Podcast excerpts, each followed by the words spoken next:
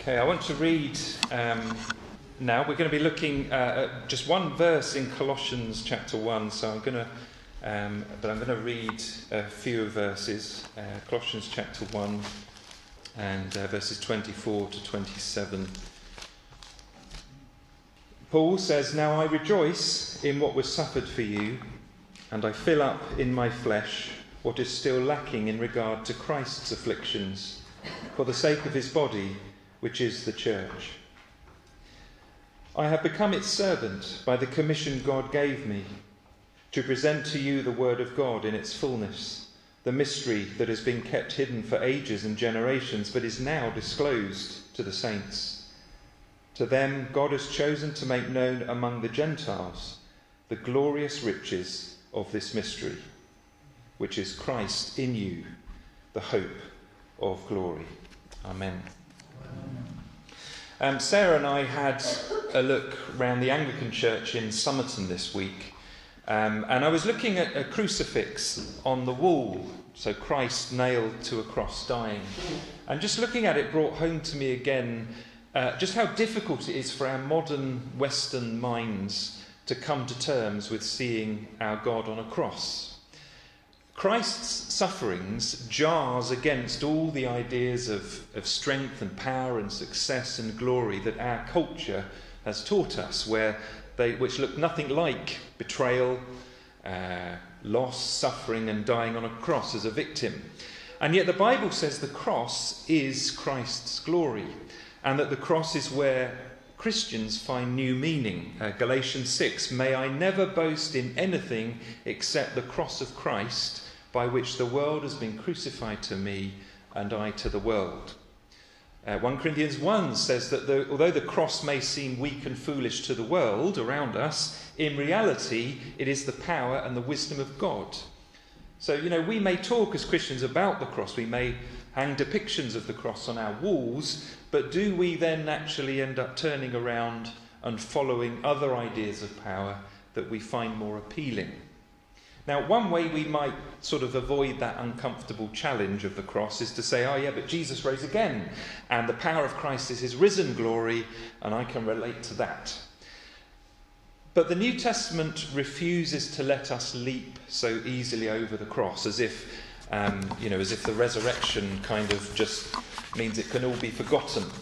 Uh, the New Testament keeps highlighting the cross again and again. And then we have passages like this one in Colossians 1 and verse 24, where the Apostle Paul writes to the Christian community living in Colossae, and he says, Now I rejoice in what I am suffering for you, and I fill up in my flesh what is still uh, lacking or left over or what remains of Christ's afflictions. So the Apostle Paul seems to think that the pattern and principle of Jesus' suffering actually, in some sense, carries on into the life of his followers. Uh, Paul's own life being, being an example of that. So Jesus' sufferings are not tipexed out by the resurrection, as important as the resurrection is. In some sense, the sufferings continue into the life of the church. Now, Jesus himself said we've got to take up our cross and follow him. He said the one actually who wants to just save his own life will end up losing it, but the one who loses his life for Jesus' sake will, will find it. Now, it's important to notice at this point that Paul is not in this verse talking about all kinds of suffering. He's not just saying something that applies to every suffering we face. He is talking about a very particular type of suffering, and the key comes in the phrase uh, he uses suffering for you. Okay, now literally that means in the Greek suffering on your behalf or for your sake. Now, if you've read the New Testament at all, that phrase hopefully will have the sound of Jesus about it, because that's also exactly how Jesus' sufferings are described. Jesus, the New Testament says, died for us, on our behalf, for our sake. So, Paul is not talking here in this verse about all types of suffering in the world, but specifically the sufferings we experience on behalf of others, suffering for them in, in the same kind of way that Jesus suffered for us. Now, that helps us, I think, begin to understand that strange phrase he uses when he says, What is left over uh, in the sufferings of Jesus. That can sound really strange to us as Christians because we're so used to the New Testament often saying Jesus' sufferings are complete, they are full, they are finished, they are sufficient, they're once for all. You don't, they don't need to carry on. And Hebrews, for example, the letter to the Hebrews really majors on this. Um, now, that's all extremely important, of course, to know that when we're thinking about our salvation. When it comes to our salvation, where we are with God, Jesus' sufferings are perfect and full and finished. It is finished, he said on the cross. Everything you need is done for you by Jesus already. Uh, so, in that sense, nothing at all is lacking in Jesus' sufferings and death for us. But when Paul here describes his own suffering uh, in the language of the cross on behalf of you, he says, Paul helps us understand, I think, what he's now thinking about here. He's talking about times when we suffer as a result of or in order to help others, and that reflects Jesus and how he suffered to save us. When we experience something like that, as we help one another and we suffer as a result, what we're doing is a bit like Jesus' sufferings. It's, it's like those sufferings of Christ continue to be at work in his people and through his people. Now, I want to make a really important clarification at this point. This is not about letting yourself be abused. Some Christians, tragically, have let themselves be repeatedly abused, sometimes over many years, perhaps, for example, by a partner, because they thought, maybe were even told, that it somehow is reflecting Jesus' sufferings to just let that happen to you. Now, I don't agree with that because of this. Jesus' sufferings were never just suffering for suffering's sake, like some kind of asceticism, you know, as if there's something virtuous in just experiencing pain or being abused. That is not what Je- Jesus came to us to save us, to rescue us. He came to the world for a reason which was all about saving the world, to do us good, to bring us life. To do that, brought suffering with it, absolutely. Likewise, here, Paul is not getting a reward out of suffering itself, as if, you know, it's like a badge of honour to get beaten up or something. No, he's talking about doing what Jesus did. Paul was going out of his way to bring good to people in Colossae by bringing Christ to them. Uh, but as he did that, Paul found, as he did so, he had to face some suffering along the way as he did it. And Paul is saying here he was, he was very willing to do that for their sake, uh, just as Christ did for the world. Now, and I wanted to mention this because that is very different to perpetual abuse. And I wouldn't want anyone to misunderstand what Paul is saying here as if it means, you know, just being made to suffer is the point in itself. Now, the point is as we seek as Christians to bless others bless the world, bring life and hope and restoration to people, we will sometimes, maybe you could say always in some sense, we will find it costly. For example, of our time, or of our energy, or of our money, or our emotions. Paul himself was suffering as he wrote this letter to the Colossians. And he had known a lot of suffering as a result of him bringing the good news of Jesus to the world. He had been beaten, slandered, mocked, shipwrecked, ridiculed. There were attempts made on his life. Uh, he says elsewhere, he says that he carried around, in that sense, in his body the scars of Jesus. Uh, and at this point, when he wrote this letter, it seems he was chained up as a criminal, awaiting trial. Uh, so, so as Paul went around doing the good things he did, it brought suffering. I tried to think of some examples, perhaps, you know, because ours is probably probably not that extreme as Paul's was, uh, but I tried to think of a few examples of how we might experience this Christ-like kind of suffering. So, for example, times when you've ended up suffering when you're just trying to do the right thing. That's a bit like Jesus on the cross. Times when you've helped someone and it's taken a lot out of you. It's been costly, it has been sacrificial. Times perhaps when you've helped someone and they've just thrown it back in your face. That's a bit like Jesus coming to the world and us crucifying him. Times when you've responded to evil with good. Times when you've put your pride to one side and you've been the one who's taken the risk of making the first step of reconciliation even though that's been quite painful perhaps. Times when you've been wronged, but you've decided to forgive and take that pain without retaliation, carrying the cross, a bit like Jesus did for us. Maybe times when you've stuck with someone, maybe a loved one, through their mess and recklessness and ingratitude and hostility, and it's not been until much later that they've come and thanked you for never giving up on them. It was costly at the time, but you did it for their sake. That's like Jesus with us. Maybe times when you've sat in solidarity with those who suffer, not because you get any reward from it but simply because you loved them enough to care and wanted to share their burden and carry it for them. That's like Jesus, Galatians says, carry each other's burdens. In doing that, you fulfill the law of Christ.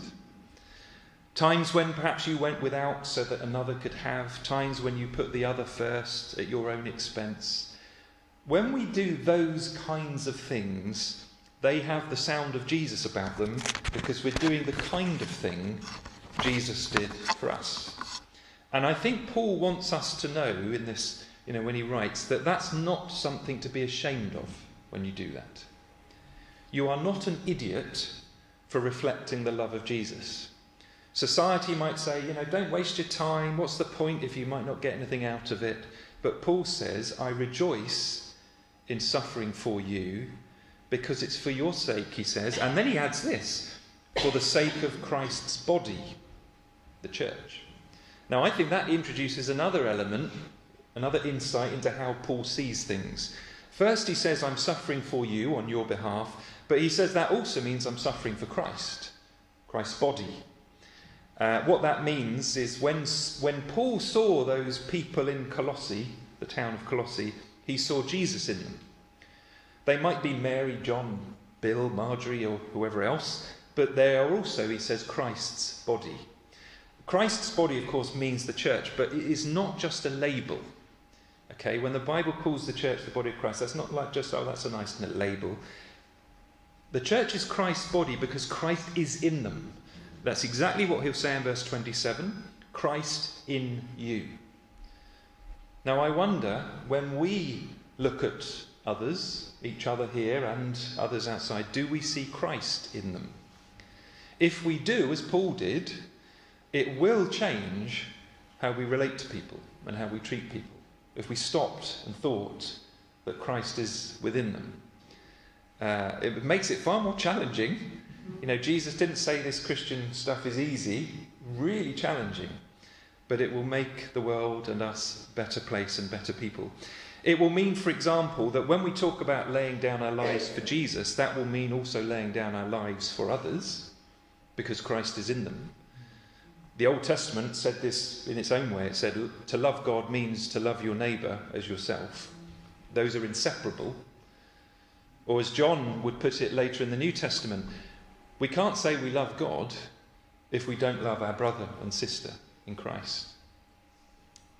Now, this, at this point, perhaps our minds, maybe some of you have already been thinking of the parable Jesus told in Matthew 25.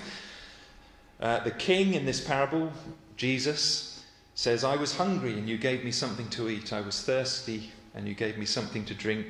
A stranger and you invited me in. I needed clothing and you clothed me. I was sick, you looked after me. I was imprisoned and you, and you came to see me and visit me. And the people in the parable say, Lord, when did we, when, when did we see you hungry and feed you and thirsty, give you something to drink, etc.? And the king replies, Truly I tell you, Whatever you did for one of the least of these brothers and sisters of mine, you did it for me. In other words, Christ is present in the hungry, the needy, the poor, the captive. Jesus is there in the unwelcomed stranger, the unclothed, the sick, the captives. So that so much so that to feed and clothe and bless one of them is in a sense to feed and clothe and bless him. Throughout the Bible, the, the the God is the God of the oppressed. He identifies with those in need and hears them. Whatever we do for the sake of those who are the least in this world, we are also doing for Jesus because Jesus himself became the least of these on the cross. Now, Paul himself, who wrote this letter, He learnt that himself in a really striking, completely life changing way when he, met, he was met by the risen Jesus. Um, at that point, Paul was not a follower of Jesus. He, in fact, he was going around killing Christians. But the risen Jesus met Paul and he said, Why do you persecute me? He did not just say, Why are you persecuting my Christians? He said, Why are you persecuting me? You know, one, one thing the cross shows us is that God is present with those who suffer. He suffers with us. And, and now, and Paul now says that he's content to suffer for the sake of those in Colossae because it's for the sake of Christ, Christ's body. It's for the sake of what God is God's new community, the church, the thing that God's building in this world where redemption happens. Paul says his life is so changed now that he's understood that when he suffers on behalf of others to bring them to Christ, he's doing it in another sense for Jesus. He used to persecute Christ in his people. He now blesses Christ in Christ's people. Now, there is always a sacrificial nature to things when we give ourselves for others. Um, and I don't mean that in a sort of, oh, aren't I good? You know, look at, look at all the work I do for charity, you know. Um, aren't I sacrificial? What I mean is, coming alongside others and helping them is to give of ourselves in one way or another. Sometimes to a greater degree, sometimes lesser, but always to decide to come alongside and help someone. That's a decision we are refusing to just live for ourselves, and we're deciding instead to give ourselves for the life of others. That's the way of Jesus, of course. And so, Paul, and more importantly, Jesus, says that that is something to rejoice in doing because it reflects the grace of God. Paul says elsewhere, never tire of doing good. Don't tire of it. It's, it's what it's about to follow Jesus. So, what we as modern Westerners need to remember is we, we must not buy into the world's idea that life is just about getting what I want, pursuing my own individual happiness. My life, my happiness, my blessing is inherently tied up with the blessing and happiness and life of others. Because that's how God has made the world, I think. You know, that's why in Acts 20, we're told that Jesus said it is more blessed to give than to receive. That really rolls off the tongue easily, doesn't it? But think about that. It is more blessed to give than to receive. That is about as unconsumerist, unindividualistic, ungreedy, and therefore as un- unlike what our culture often craves after as, as you can get. Blessing is not found in having everything I want, getting more and more for myself. Blessing is found in giving, in loving one another as we love ourselves. Is that costly sometimes? Of course it is. Was it costly for Jesus? Absolutely. He had to endure the cross. But he did that because he, he knew it was for the life of the world. Hebrews 12. For the joy set before him, he endured the cross. And we, in our little ways, as followers of Jesus, we must take up our cross when called upon and do likewise, which is to follow him. One thing the cross teaches us, teaches us a lot, but it te- one thing is that helping others can sometimes be hard and costly and painful and draining. If we're going to follow the way of Jesus, there will be times when it is costly to do that because following one who died for us, by definition, means a life for us that is sacrificial too. But it is always worth it because it brings life to the world. Here's a few verses that we find elsewhere in the New Testament 2 Corinthians 4. Paul says there, We are hard pressed, perplexed, persecuted, struck down. We carry around in our body the death of Jesus, but then he says, so that the life of Jesus may also be revealed in us. Uh, elsewhere, what's I can't remember the passage now. That's where he said it, it may be death for us, but it's life for you. You know, Paul understood that if he suffered on behalf of, of others, it would bring life, and it was worth it for that. Uh, Romans 8, we read earlier if we are children, then we are heirs, heirs of God, and co heirs with Christ, if indeed we share in his sufferings, so that we may also share in his glory. yes, of course, that means glory to come beyond this life, but I think also it means now. Mm. You know, we suffer with him because we're also sharing the glory of what that brings to the world. 1 Peter 4, verse 13 Rejoice that you participate in the sufferings of Christ, so that you may be overjoyed when his glory is revealed, whether that be revealed through it now or revealed one day when we see him. As I looked at that depiction of, of Jesus nailed to a cross in that church last week, it reminded me that the Church of Jesus Christ is called to be a sacrificial community. The church's calling is not to be the most impressive looking, the coolest, the most professional, the most wealthy, the most dominant force in the world, outcompeting all others. And that's not the church's calling. There's nothing wrong, of course, with us doing things well. But that's not our glory. Our glory is not in how well we've done stuff or how good we look. The church's calling and the church's glory is to follow in the footsteps of Jesus. And one thing that will mean is that the church must be a sacrificial community for the sake of the world, giving ourselves in love to all, just like Jesus gave his own life for us all. I want to just close with these words, also written by Paul. They're found in Philippians 3. And I hope these are our prayers. This is our prayer as well. He wrote this Whatever was gained to me in the past, I now consider loss for the sake of Christ. What is more, I consider everything a loss compared to the surpassing worth of knowing Christ Jesus my Lord, for whose sake I've lost all things. I consider them garbage, that I may gain Christ and be found in him. Not having a righteousness of my own that comes from how good I am, but the righteousness that is through faith in Christ, that comes from God through faith. I want to know Christ, the power of his resurrection, and the fellowship of sharing in his sufferings, becoming like he was in his death, and so somehow also attaining to the resurrection from the dead. May that be our prayer too. Amen.